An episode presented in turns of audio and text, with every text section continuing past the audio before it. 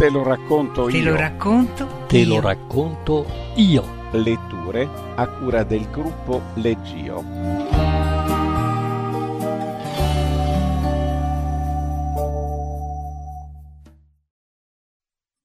Osteria del Bianco di Alfredo Colitto. Alfredo Colitto è nato a Campobasso e vive a Bologna. All'attività di scrittore affianca quella di traduttore per alcune tra le maggiori case editrici italiane e insegna scrittura creativa presso la scuola Zanna Bianca di Bologna. È noto al grande pubblico soprattutto per i thriller storici pubblicati con PM che hanno come protagonista il medico Mondino degli Uzzi, Cuore di Ferro, finalista al premio Salgari, i Discepoli del Fuoco, finalista al premio Azzecca Garbugli e vincitore del premio Mediterraneo del Giallo e del Noir e del premio di letteratura poliziesca Franco Fedeli e il libro dell'Angelo. I diritti dei suoi libri sono stati venduti in Spagna, Germania, Inghilterra, Canada e Brasile.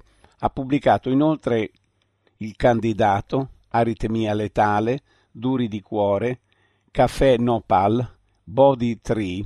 Ha partecipato a numerose antologie di racconti, fra cui Il ritorno del Duca, Garzanti, History and Mystery, Seven PM, Anime Nere, Reloaded, Mondadori.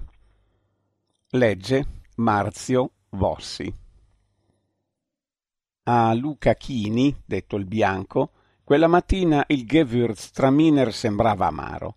Non era colpa del vino, naturalmente, visto che quando l'aveva assaggiato, meno di un quarto d'ora prima, aveva assaporato lo stesso profumo di rosa e di pesca, lo stesso sapore pieno e persistente di sempre.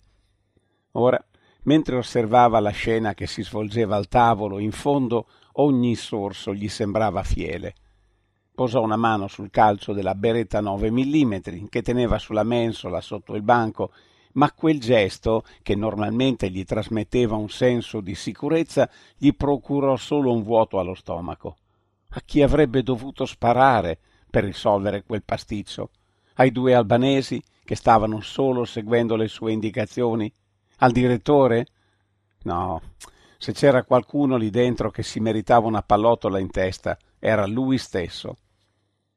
Posò il bicchiere disgustato e non riuscì a sorridere mentre serviva un'albana a un cliente in cappottone e sciarpa di lana che prese il calice e se lo portò al tavolo. Del resto, il suo locale non era famoso per la cortesia. Se la gente ci veniva, i motivi erano altri. Guardò ancora in direzione del tavolo dove era seduto il direttore Carli, detto semplicemente il direttore, o anche al direttaur, in quel dialetto bolognese che lui non era mai riuscito a pronunciare bene, malgrado vivesse a Bologna da quarant'anni. Direttore non si era mai capito di cosa, si diceva di una scuola elementare nei primi anni settanta. Poi Carli era finito nei guai per una storia di certificati medici falsificati ed era stato costretto a chiedere la pensione anticipata. Da allora non aveva diretto più nulla, ma il soprannome gli era rimasto. Visto che la pensione non bastava a mantenere i suoi gusti raffinati, il direttore aveva impiantato una piccola attività collaterale, consistente nel falsificare documenti di tutti i tipi, dalla patente nautica al passaporto, dal certificato di nascita al diploma dell'istituto tecnico. Negli anni aveva stretto accordi con ex colleghi, con impiegati compiacenti della pubblica amministrazione e con piccoli delinquenti che lo rifornivano di matrici originali sulle quali operare i falsi. E il quartier generale dove trattava i suoi affari non era a casa sua, no, troppo andirivieni avrebbe attirato l'attenzione. Quale posto migliore di un'osteria in centro, aperta dall'ora dell'aperitivo mattutino a quella dell'aperitivo serale, per incontrarsi con venditori e compratori, per scambiare con discrezione buste di soldi e buste di documenti? Luca non aveva mai trovato nulla da ridire. Il direttore era un amico e per gli amici valevano regole speciali. Ma ora, osservando lo scambio di battute concitate tra il suo amico di sempre e i due albanesi in jeans, Nike e giubbotto di pelle, Luca sudava. diviso tra rabbia e senso di colpa. Gli altri clienti fino a quel momento non si erano accorti di nulla. Il direttore cercava di tenere la discussione su toni bassi, senza gesticolare troppo, senza mostrare nervosismo. Ma agli altri due sembrava che non importasse nulla di attirare l'attenzione. Quando erano entrati avevano guardato le bottiglie dietro il banco come se fossero piene di acqua di fogna. Musulmani, aveva pensato Luca e aveva voltato lo sguardo. Loro si erano diretti immediatamente al tavolo del direttore, sedendosi da un lato e dall'altro del suo aperitivo per non dare le spalle alla porta. Così Luca aveva una visuale completa della scena, come a teatro. Il direttore seduto in fondo, spalle al muro, gli altri due ai lati del tavolino quadrato e il bicchiere di piccolit solitario al centro. Il direttore era praticamente l'unico cliente dell'osteria a bere Picolit. Luca, detto il bianco, lo teneva solo per lui e glielo dava a prezzo di costo. Si perse per un attimo nel ricordo dei tempi in cui del vino sapeva solo che esistevano il bianco, il rosso e il rosato. No, il rosato no, gli aveva detto il direttore. Fai meglio a pensare che non esiste. È un vino bastardo, né carne né pesce. Era stato lui a educarlo, a insegnargli a distinguere i sapori, i bouquet, i retrogusti e anche le marche. Si fa presto a dire che il Barolo è un ottimo vino, spiegava, ma ogni bottiglia è una storia a sé. Oltre all'annata conta la marca e non puoi lasciarti guidare solo dal prezzo. E così, poco a poco, l'Osteria del Bianco era diventata un locale unico nel suo genere, a Bologna e forse in Italia una delle ultime osterie tradizionali a resistere all'assalto delle paninoteche, un posto all'antica dove potevi bere un bicchiere di lambrusco e farti una partita a tre sette, ma trovavi anche il Brunello di Moltancino delle annate migliori, il Gattinara, il Barbaresco o, per un brindisi speciale, una bottiglia del miglior Crystal o magari Röderer per chi voleva spendere meno senza rinunciare a uno champagne di qualità.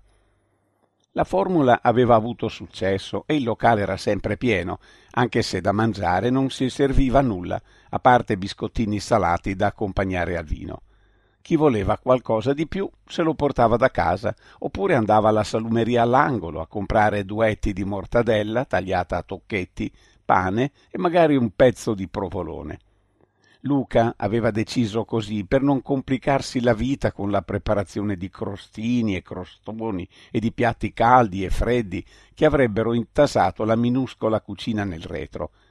Ma anche questa era stata vista come una presa di posizione ideologica e la sua osteria era regolarmente citata nelle riviste e nelle guide di slow food e persino nelle guide turistiche straniere. Il merito principale del suo successo, Luca lo sapeva, andava però al direttore. Senza la sua consulenza in ogni dettaglio, l'osteria del Bianco non sarebbe mai diventata quella curiosa combinazione di plebeo e raffinato, senza passare dal mediocre. Alle pareti niente quadri da bancarella, aveva sentenziato quando Luca aveva preso in gestione il locale. Niente foto della vecchia Bologna e soprattutto niente cimeli della civiltà contadina, tipo un vecchio gioco da buoi o cose del genere. Ma allora sui muri cosa ci metto? si era lamentato Luca. Niente, qualche scaffale con bottiglie e bicchieri e basta. È un'osteria, no? Era proprio un'osteria e la genialità del direttore era stata nel capirlo, nel non volerla cambiare, nel consigliare a Luca di non trasformarla in un'enoteca esclusiva dai prezzi allucinanti. Venivano i pensionati a farsi una briscola masticando il sigaro e bevendo albana o trebbiano, e veniva anche il notaio, l'avvocato o il neurochirurgo con l'amante per l'aperitivo o per mangiare un sandwich portato da casa in un ambiente accogliente. Luca si considerava un allievo diligente, aveva imparato molto, ma sapeva che senza il direttore sarebbe rimasto un vinaio ignorante. Lui lo aveva saputo stimolare, gli aveva consigliato libri da leggere e non solo libri sul vino. E ora il direttore era nei guai, grossi, per colpa di Luca. No, non doveva succedere così e non doveva succedere lì, proprio davanti ai suoi occhi. Luca vuotò il calice di Gewürztraminer e prima che potesse riempirlo di nuovo un cliente si avvicinò al banco. Eh, due bicchieri di albana, per favore. Luca versò il vino, prese i soldi e mentre si apprestava a dare al cliente il resto e lo scontrino, alzò gli occhi e si vide davanti la faccia del direttore. I due albanesi erano rimasti al tavolo e seguivano con gli occhi ogni suo movimento. Luca scambiò per due volte una moneta da venti centesimi con una da cinquanta, farfugliò delle scuse al cliente e finalmente riuscì a dargli il resto giusto. L'uomo si allontanò sorridendo, probabilmente pensando che l'oste era già ubriaco alle undici del mattino. Un altro piccolit, Luca, per favore, disse il direttore viso disteso, incorniciato dai capelli bianchi, sorriso ampio e voce pacata come sempre. Forse non aveva capito che quei due erano lì per togliergli tutto quello che aveva. Luca prese la bottiglia dal frigo, tolse il tappo e riempì il calice. L'aroma intenso, con note di mela cotta, mandorle e fiori d'acazia, riempì come un incantesimo lo spazio tra loro due. Il professore si portò il bicchiere alle labbra, chiuse un attimo gli occhi e beve un sorso. Non me lo aspettavo, Luca, disse poi senza cambiare espressione. Da te non me lo aspettavo proprio. Luca capì che il sorriso serviva a non fare insospettire i due al tavolo. Restò paralizzato, più dalla sorpresa che dalla paura, e il direttore continuò Hai venduto un amico. Dimmi almeno perché l'hai fatto. Un motivo. Senza fare nessun movimento, Luca spostò lo sguardo verso il tavolo dei due albanesi, poi verso gli altri clienti. Nessuno sembrava aver capito cosa stava accadendo. La mente di Luca correva come un cavallo senza fantino. Un motivo. Quale motivo poteva dargli? Ero. ero nei guai, balbettò fissando il legno consunto del banco. Mi avrebbero preso l'osteria. Tacque consapevole che nessuna scusa poteva reggere allo sguardo di quegli occhi azzurri. Mors tua vita mea, disse il direttore, e annuì brevemente, come se avesse capito, come se quella giustificazione gli sembrasse accettabile. Ma non era così. Non posso crederci, disse infatti. Noi eravamo amici. Luca sentì il peso di quel verbo al passato come una palla di ferro sulla nuca che lo costrinse ad abbassare ancora di più la testa. Restò a occhi bassi, senza dire nulla, finché il calice di Piccolit scomparve dal bancone. Quando alzò gli occhi vide la schiena del direttore che tornava verso il tavolo con il bicchiere in mano. Sapeva che anche lui aveva una pistola di fatto era stato il direttore a insistere perché Luca comprasse la beretta e prendesse lezioni di tiro al poligono. Il mondo è pieno di malintenzionati, gli aveva detto, e una 9 millimetri sotto il banco può fare la differenza. Certo, era così. Doveva essere armato, per quello era così tranquillo. Luca fissò il cappotto a spina di pesce, cercando di capire dove era nascosta la pistola. Gli sembrava tutto irreale le lampade a basso voltaggio illuminavano una scena consueta, tavoli, persone intenti a chiacchierare, a mangiare salatini, davanti a bottiglie e bicchieri. Il vino rosso e bianco brillava nei calici. Erano le stesse cose che Luca aveva visto migliaia di volte dalla sua postazione dietro il banco, ma ora tutto aveva la nitidezza inquietante di un sogno. Seguì a rallentatore i passi del direttore verso il tavolo, aspettandosi una scena da film. Il calice che andava a fracassarsi sul pavimento, il vino dorato che schizzava lentamente verso l'alto, il direttore che approfittava dell'attimo di distrazione dei due albanesi per estrarre la pistola e aprire il fuoco. Luca vedeva già i corpi sbattuti all'indietro, mentre larghe macchie rosse si aprivano sulle felpe, poi il direttore si girava, sempre in rallenti, un'onda di capelli bianchi e falde di lana, puntava l'automatica verso il banco e... Invece non successe nulla.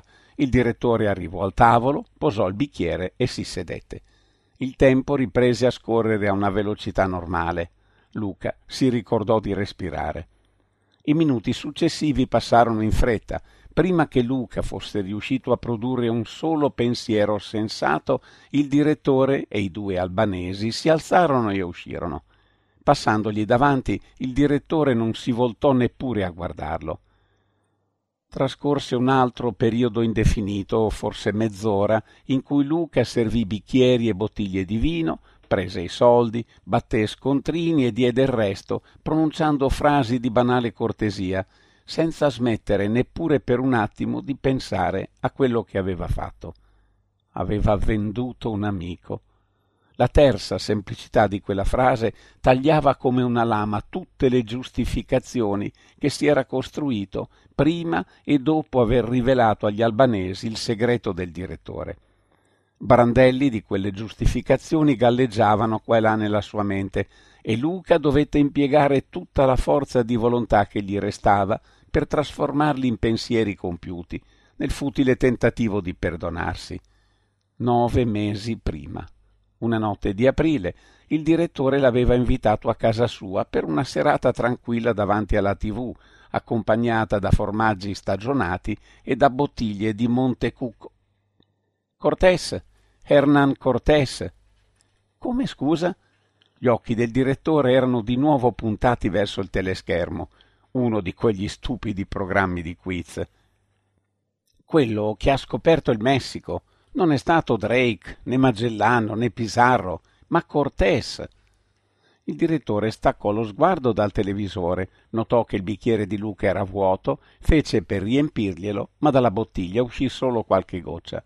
Con un sospiro si alzò e si avviò verso la scala a chiocciola che dal soggiorno portava direttamente in cantina. Riapparve pochi minuti dopo con in mano un'altra bottiglia di quel vino che, pur creato in tempi piuttosto recenti, si era già conquistato un posto di tutto rispetto tra i colleghi più antichi. Ripresero a conversare di argomenti banali. A metà della terza bottiglia, mentre parlavano dei rispettivi progetti per la vecchiaia, il direttore tirò fuori dal portafoglio un cartoncino coperto da un fodero di plastica trasparente e glielo mostrò.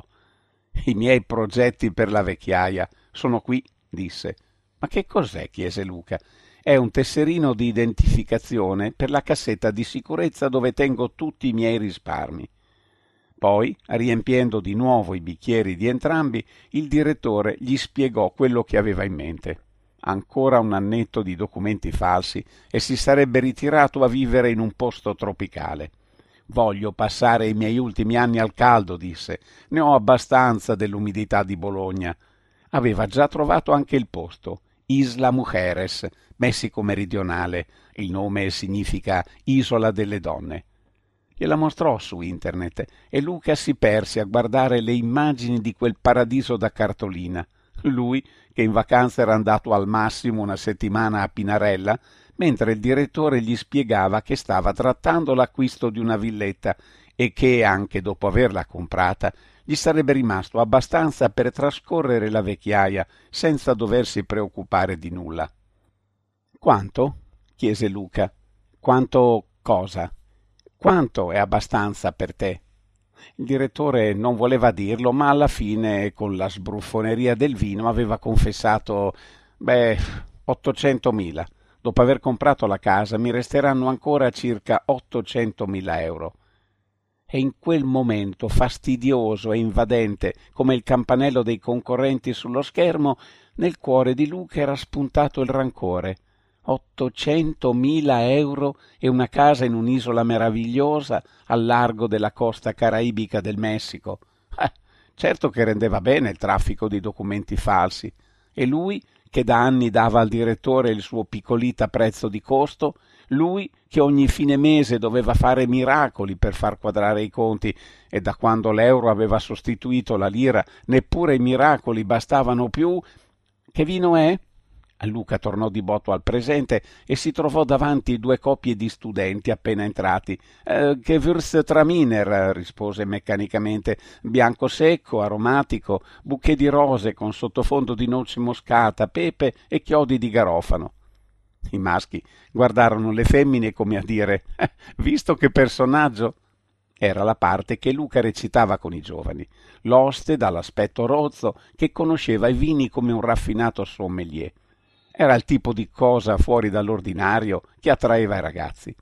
Verso loro quattro calici di Gewürztraminer fece i soliti gesti automatici relativi alla cassa e li guardò allontanarsi verso il tavolo, lasciato libero dal direttore. Non voleva pensare, ma i pensieri tornarono con prepotenza a invadergli la mente. Gli ultimi mesi erano stati un incubo. Era in ritardo con i pagamenti ai fornitori e con le rate del mutuo per la casa. Su consiglio di amici, per evitare che i fornitori gli sospendessero le spedizioni e che gli interessi passivi in banca salissero troppo, aveva chiesto soldi in prestito a un usuraio albanese, dandogli impegno la sua osteria. Credeva di potercela fare, credeva che ampliando gli orari di apertura e promuovendo il consumo dei vini più cari, il momento difficile sarebbe passato, avrebbe pagato i debiti e si sarebbe ripreso la carta di cessione dell'osteria. Non era andata così. Era bastato saltare una sola rata con lo strozzino e gli interessi erano saliti oltre le sue possibilità di pagare aveva capito che l'obiettivo dell'usuraio era stato fin dall'inizio quello di prendersi l'osteria, per rivenderla ovviamente visto che lui era musulmano, e si era reso conto che in poche settimane sarebbe finito sul lastrico, senza più il locale che aveva creato in oltre vent'anni di attività e forse anche senza casa. Era stato allora che aveva pensato di usare i risparmi del direttore come merce di scambio. Aveva parlato agli albanesi degli 800.000 euro nella cassetta di sicurezza, aveva spiegato che siccome si trattava di guadagni illegali, il direttore non avrebbe sporto denuncia e si era offerto di indicare loro l'uomo. In cambio chiedeva la restituzione del documento che aveva firmato e la cancellazione del suo debito. Il patto era stato accettato.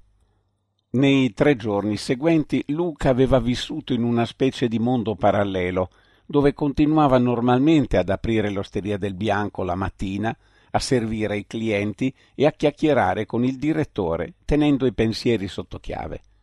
Non voleva pensare, non poteva permetterselo, stava scoprendo una parte di sé che contrastava in modo orribile con la persona che aveva sempre creduto di essere. Quella parte sapeva che un amico sarebbe stato derubato di tutto il suo denaro e non solo non faceva nulla per impedirlo, ma segretamente, in un pensiero che non era neppure un pensiero, un'idea che si spegneva prima di arrivare a manifestarsi a livello cosciente, Luca arrivava addirittura a immaginare che gli albanesi uccidessero il direttore. Così lui non avrebbe dovuto affrontarlo, non sarebbe stato costretto a guardarlo in faccia dopo quello che aveva fatto. Ed ora sapeva che non si trattava di immaginazione, li aveva visti, gli avrebbero preso il tesserino, gli avrebbero fatto confessare dove teneva la chiave della cassetta di sicurezza e poi lo avrebbero ammazzato. Semplicemente perché per loro era la cosa più facile. Luca avrebbe voluto che tutto accadesse lontano, da qualche altra parte, così avrebbe potuto fingere di non sapere. Invece quelli erano venuti a prendere il direttore proprio sotto i suoi occhi. E lui aveva capito immediatamente chi era stato a tradirlo, o forse glielo avevano detto loro per divertirsi alle spalle di Luca, per vedere che faccia avrebbe fatto.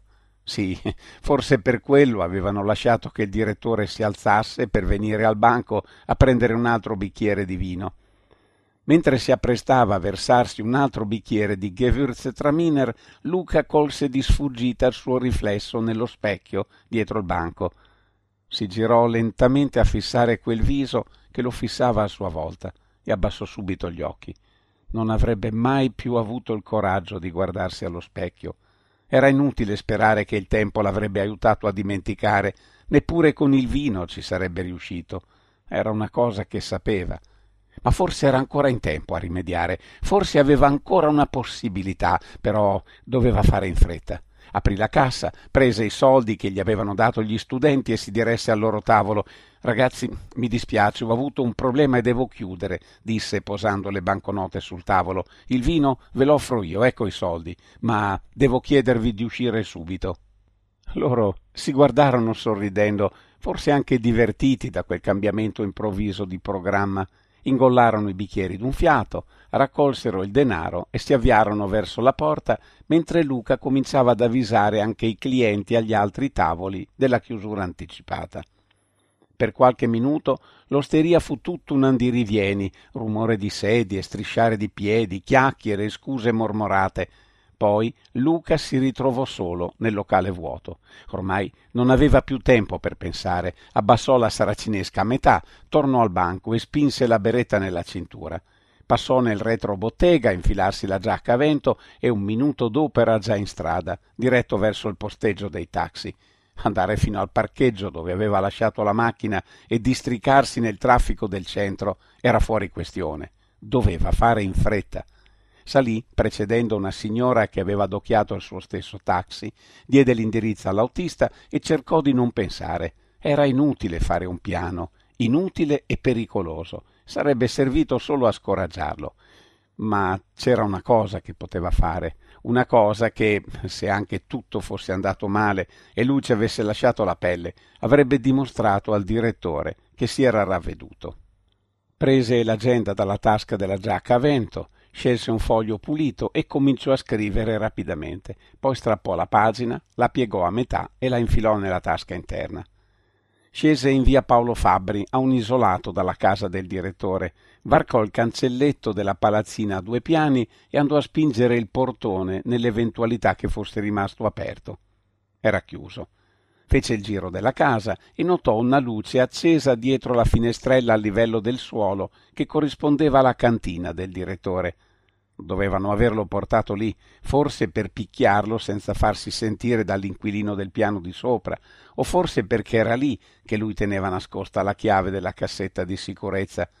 Questo risolveva il primo problema, e cioè come entrare in casa. Luca si diresse verso la finestra della stanza da letto, la più lontana dalla cantina, e semplicemente sfondò il vetro con il calcio della pistola. La cosa peggiore che poteva succedere era che qualcuno lo vedesse e chiamasse la polizia. Tanto meglio. Infilò la mano nel buco e ruotò la maniglia dall'interno aprendo la finestra. Scavalcò il davanzale ed entrò, pistola in mano e orecchie tese. Nessun rumore. Aprì la porta della stanza da letto e si diresse in soggiorno verso la scala a chiocciola che comunicava direttamente con la cantina del direttore. Continuare a non pensare era sempre più importante. Verificò che il caricatore fosse a posto con il colpo in canna, si tolse le scarpe e cominciò a scendere piano la scala, cercando di non fare rumore. Da dietro alla spessa porta che immetteva nella cantina arrivavano voci confuse, risate e un continuo rumore di vetri rotti. Luca fece un profondo respiro, poi spalancò la porta, entrò gridando come in un film Mani in alto. Il direttore era legato su una sedia, nudo fino alla cintola, e si vedeva che era stato picchiato dappertutto meno che in faccia. I due albanesi ridevano, evidentemente storditi dai vapori alcolici che ristagnavano nell'aria. Uno dei due teneva in mano trionfante una piccola chiave e l'altro era intento ad estrarre una ad una le bottiglie dalle rastrelliere e a fracassarle contro i muri.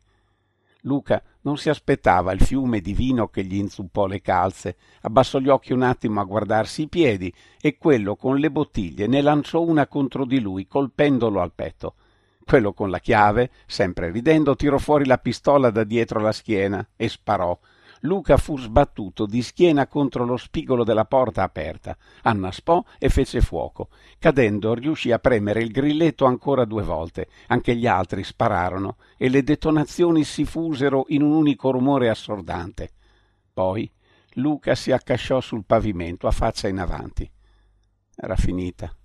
Attese il proiettile che avrebbe messo fine al dolore che sentiva nel petto, ma non ci furono altri spari.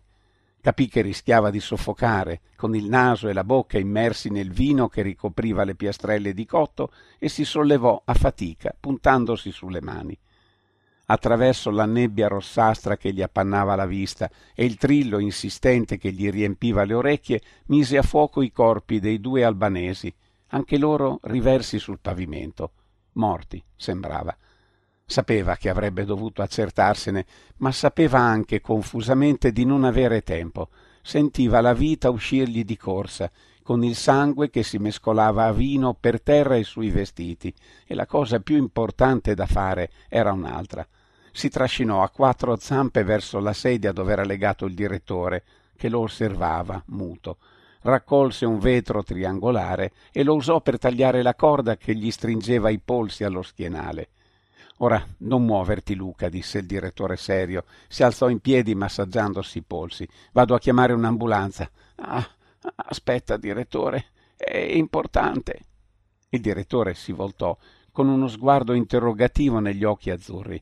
Luca aprì la giacca a vento e indicò la tasca interna. Prendilo tu, disse. Non voglio sporcarlo di sangue. L'altro si chinò, fece scorrere la lampo ed estrasse il foglio piegato lesse ad alta voce io, sottoscritto Luca Chini, nel pieno possesso delle mie facoltà. Alzò gli occhi dalla pagina. Quella era forse la prima volta che Luca gli vedeva una faccia sorpresa. Sorrise, malgrado tutto. Ti lascio l'osteria del bianco, disse. In fondo è una tua creatura. Vendila e usa i soldi per stare ancora meglio nella tua isola delle donne. Non dire scemenze, Luca, non sei in fin di vita, ora appoggia la schiena al muro e cerca di non perdere conoscenza. Torno subito. Si chinò ancora e gli strinse piano una spalla. Sei perdonato, nel caso te lo chiedessi. Uscì a passi lunghi, con le scarpe che sguazzavano nel vino, e Luca lo sentì salire le scale di corsa, malgrado i suoi sessant'anni e passa. Era in gamba il direttore e sapeva sempre tutto ma stavolta si era sbagliato. Luca sarebbe morto se lo sentiva. Non provò neppure a seguire il consiglio di appoggiare la schiena al muro. Si lasciò andare di fianco con la guancia destra sopra il braccio piegato. Chiuse gli occhi, malgrado l'aria satura di vapori di vino, riconobbe un profumo di rose. Così di notte, quando tutto era silenzio nella strada, io scavalcavo la finestra e camminavo con le scarpe in mano e mi infilavo nella luce fiocca della sua bottega per sentire la voce di quel piccolo uomo.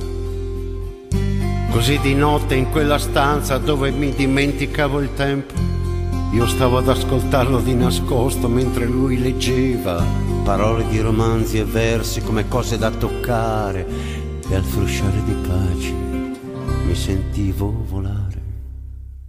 E le parole come musica di seta mi prendevano per mano. E mi portavano lontano dove il cuore non si sente più lontano.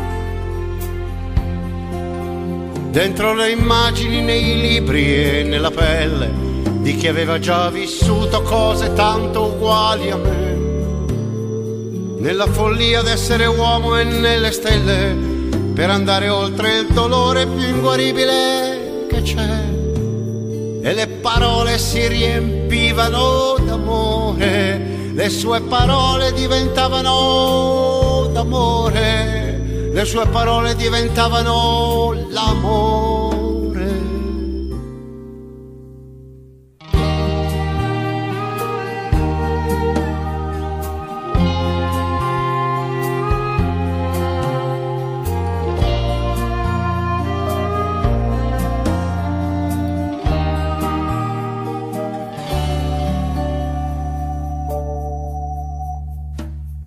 Così la notte quando gli incendiarono la casa e la gente rideva e diceva che era finalmente ora, capì che c'è davvero una diversità infinita tra imparare a vivere e imparare la vita. Guardavo il pifferaio che si portava dietro le parole e se le trascinava nella luce bianca della luna. Non si voltò, non si voltò neanche a salutare se le prese su tutte e le gettò nel mare. E le parole del libraio da quella sera se ne andarono per sempre e mi lasciarono con gli occhi di un bambino che non può sognare più. Tutte le notti torno con le scarpe in mano per vedere se da qualche parte le riporterai. Di giorno provo a ricordarmele ma è invano. Troppi uomini non cambiano e non cambieranno mai. Parlano tutti ma non dicono parole. Le loro cose non diventano parole. Mi manchi tu, mi mancano le tue parole.